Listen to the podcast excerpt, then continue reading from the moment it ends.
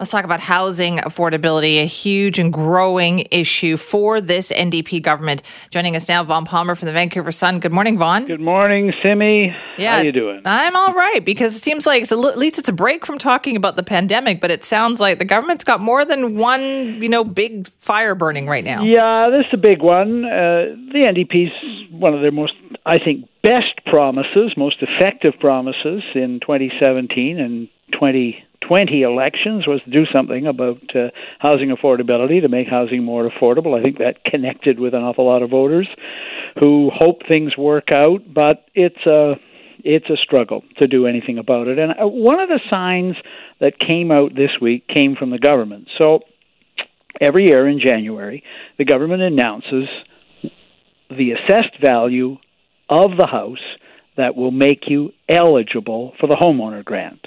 So you get the basic grant, $570 off your property taxes. More than that if you're a senior or rural resident disabled, but 570 is the basic grant, comes straight off your property taxes. And it's tied to the assessed value of your property, of your house. So every year they keep increasing that because the goal is to make sure that almost everybody in BC who's a homeowner qualifies for the grant. 92% of British Columbians, that's government policy, will get the grant. So it's intended to be not quite universal, but almost universal. Well, if assessed values are going up, the government has to increase the threshold every year. And this week's increase was an eye opener. Yeah. So they boosted eligibility for you know, 92% of homes in the province. Last year it was big enough, 1.625 million. This year it's just a few bucks short of 2 million. So the increase is $350,000. That's a 20% increase. I haven't looked it up, but I'm guessing that is probably the biggest one shot increase in the whole history of the homeowner grant, which goes back to 1957. So that tells you they had to increase the threshold 20%. That tells you what's happening to housing prices or, or, housing assessments around British Columbia. I'm wondering also what's happening with the revenue that they're generating from the property transfer tax. Oh, it's it's enormous. Uh, you know, uh, it's I don't know, it's around two billion dollars now. Um, the the stats that we have although they're kind of mind boggling, they're really not up to date. There was a surge in sales toward the end of the year that won't show up until we get the budget in February. So, no, I mean, the government makes a lot of money off housing sales, but some of that is, especially when prices are going up, is at odds with the pledge to do something about affordability. Now, I see, and you've probably noticed this too, every year when the, they increase the threshold on the homeowner grant, there are calls to get rid of the homeowner grant or to phase it out or to make it more equitable.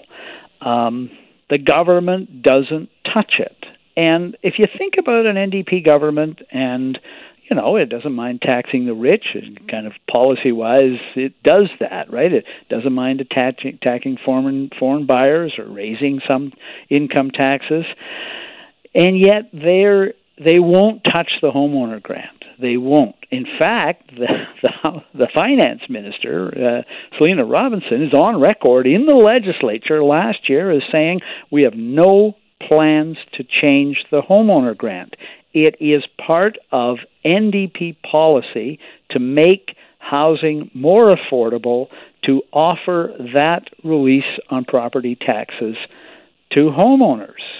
So those voices out there that are telling Selina Robinson to get rid of the tax or phase it out or, or reduce it, uh, sorry, to re- get rid of the grant, phase it out or reduce it, they are not her friends politically. She would be breaking a major commitment that she made on the floor of the legislature, and I can guarantee you that uh, her political opponents would be playing that pledge ad nauseum if she yeah. breaks that pro- promise. Let's talk about um, David Eby, who is responsible for housing in yeah. BC, and he's been saying some really interesting things lately about supply.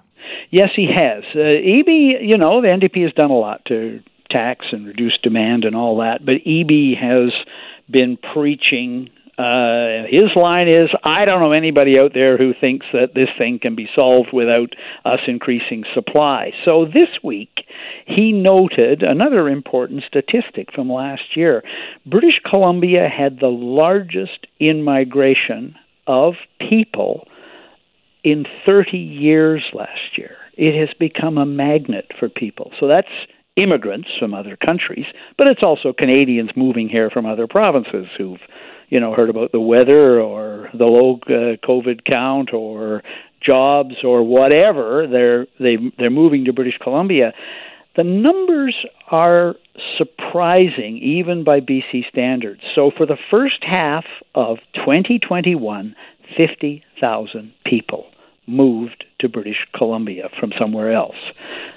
On an annual basis, and we haven't got the full year figures yet, that'd be 100,000 people. They all need housing, as Eby, Eby says.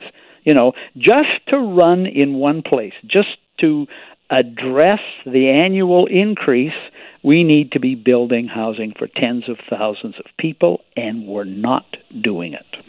You know, it strikes me, Vaughn, if that's obviously going to be something that we're talking more and more about, is telling, leading on municipalities to yeah. allow more supply, that by the time we do this, it will have been 10 years before, since that idea was first discussed in a province kind of wide situation. Uh, you're right. The stats indicate that even nonprofits who have the which have the best of intentions to build housing uh, in some municipalities in British Columbia from the day they announce with the day they submit the plan for the project it can take 3 or 4 years to get the doors open. So you're right. It is a slow process. Eby Eby's official policy is that he is working with municipalities to try to get them to clear the roadblocks to expedite approvals. It's all, and I say all with the best of intentions.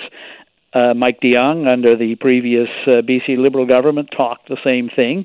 Eby's working with municipalities.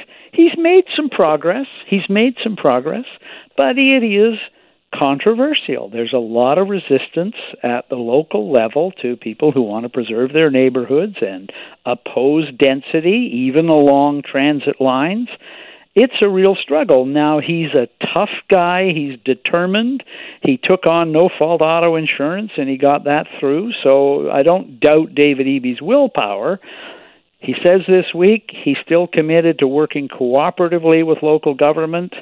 Well, as you and I said yesterday, this is a civic election year, so maybe you don't want to pick a fight with local government this year. But I do think the provincial government is going to have to intervene pretty heavy handedly to get the amount of housing of the right kind, by the way, the kind that families need, right?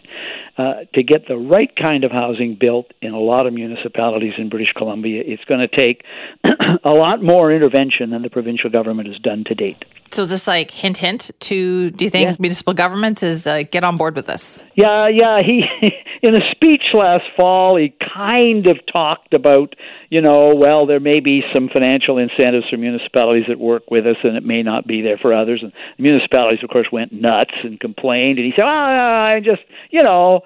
Just speaking hypothetically, right? Like he really is trying to work with local government to get this done. Because I think if you think about any kind of a long term thing, what he's what he wants to be able to say at the end of this process of working with them and not getting what needs to be done is to say, "Hey, we tried everything else right. to increase the housing supply. Now the province has to step in and deal with zoning, roadblocks, NIMBY forces, development costs, and get it done." All right, Vaughn, thank you. Bye bye, Vaughn Palmer there from the Vancouver Sun talking about housing and whether or not the provincial government's going to bring the hammer down on municipalities to increase supply. If you want to weigh in, simi at cknw.com.